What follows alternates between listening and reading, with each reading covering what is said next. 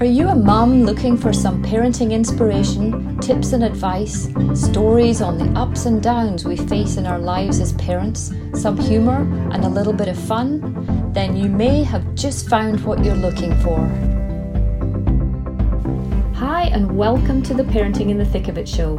I'm your host Louise Clark, a certified parent coach known to many as your parenting partner. As a mum to three teenagers, you can bet I've probably been there, done that and heard it all. Trust me, there'll be few things that I haven't experienced firsthand. I created this podcast because I just love to help mums like you find ways to navigate life in the thick of it and find a way out of it. Hi and welcome to today's show. I am going to be talking about the subject of pain. And I just recently I talked about fear. And what is mo- the m- most scary for all of us is to be in pain. And even more scary when we see our child in pain. So there's physical pain and there's emotional pain.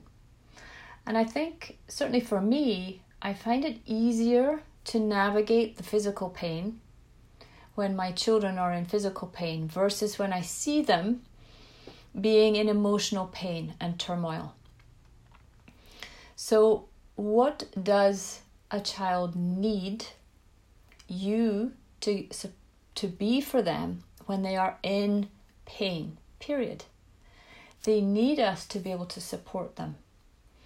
But as per my previous um, discussion on fear, if we're fearful because of the pain they're in, it's going to rob us of the capacity to, to stay in the moment with them. And they need us to be so present with them when they're in pain. Excuse me. If you are triggered so badly by someone else's pain, you cannot give them what they need in the moment, which is to comfort them, soothe them, speak to them, perhaps tell them it will be all right. You can't do that when you're in a fearful place because you're triggered. So we have to stay present and be aware of ourselves in the situation so that we can control ourselves to be able to support our child. So pain is a huge thing, positive thing for children, because it's through getting it's it's with getting through pain and painful moments and hurtful things that they build something that all parents want in their child. I get so many parents calling me saying, my child doesn't seem very resilient. He's not, he, he struggles to face the problems he has and he's just not a very resilient kid. How do I build resilience? Well, supporting your child through painful moments will build resilience in a child. Because when we support them through it and they realize that it was painful, but there's a they've come out the other side, and that they've done it for themselves with your support, with your emotional support, there's that's an amazing feeling to come out of the other side of pain and know that life is okay and life does go on. So what a gift to give your child to, to recognize and see it as part of their growth and to recognize it as being a, to be able to navigate pain and deal with pain is an incredible life skill for you to help your child develop. So if you shield your child from pain and you don't let them emo- um, deal with it and move through it, then they won't learn to trust in themselves. And therefore, when they're next in pain, they won't believe that they can get through it. What we have to do is we have to shield them and protect them from feeling like the pain's going to finish them off. It's going to destroy them. And what can we do to try and help them see the strength in themselves and that they have what they need? And if they don't, we can help, because that's what's going to help them get through painful moments. It's very easy to want to protect your child from pain and to, to take everything away that might cause them pain. But if they can't face pain and they can't deal with painful emotions, then what are we leaving them with? We're going to leave them with not much resilience and not much self-trust and belief in themselves that they can get through anything. You speak to someone who's been through a lot of pain and they've come out the other side, they'll say that as hard as it was, it's taught, it taught them so many things. So sometimes we have to watch our children deal with the pain.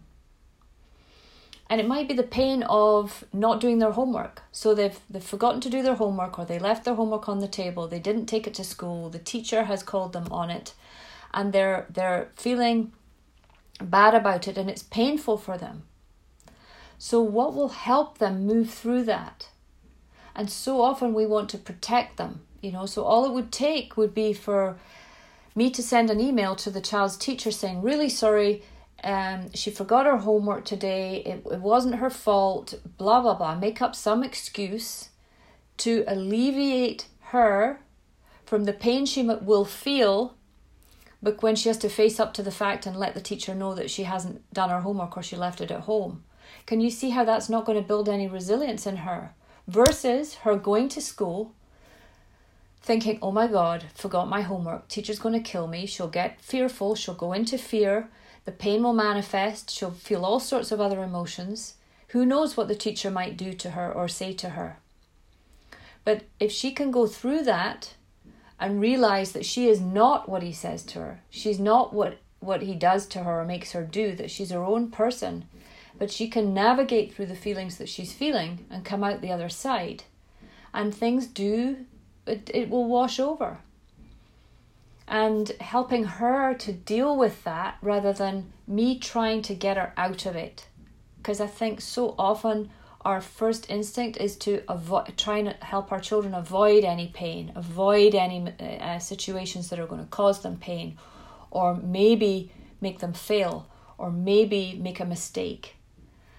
Because th- the growth happens in the situations where we allow them to move through their emotions, and pain being one of them. So help your child through these times. Sit in it with them. Sitting with your child in pain is hard. It's hard for us. It's hard for me. I recently, my daughter was in physical pain, excruciating pain, and it was so hard for me to sit in it with her. I wanted me to have the pain. But you know what? She came out the other side of it and she's like, wow, that's the most pain I've ever had. And it's gone. I got through it. And I said, absolutely, you got through it. There were times where I was like, well, my goodness, I don't know how much more she can take here. But she did. She's strong. And it's built resilience. It's built something in her that she wouldn't have if she hadn't had that painful moment. So I'm encouraging you and urging you not to run away from pain, and not and help your children not run away from pain. But see it as a moment in time, the isness of it. If you're alive, you're going to experience pain. So help your children understand what that is and help them build the skills to be able to navigate the pain they have when they have pain, when they have pain in their lives. That's a huge skill. It's really important that children develop the capacity to be able to move through their pain. So don't protect them from all of it, and see what happens when you sit in it with them. And when you sit in it, you're away, for, you're out of your fear. You're just in your, your moment with them in the pain. That's it for now. I hope you found this valuable, and I look forward to seeing you all soon. Bye for now. That's it for today's episode on the Parenting in the Thick of It show.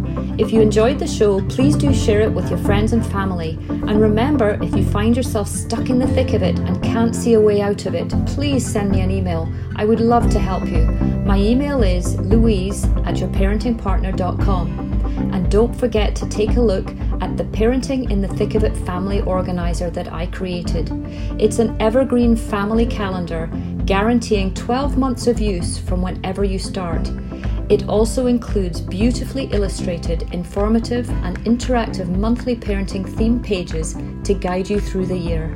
It's the perfect organizer for busy families to keep track of all their activities, plus help parents be the best parent they can be. It's more than just a calendar. You can find the link for this and the other social media platforms that I am on below the description in this episode. Thank you so much for listening today, and I look forward to being with you all soon. Bye for now.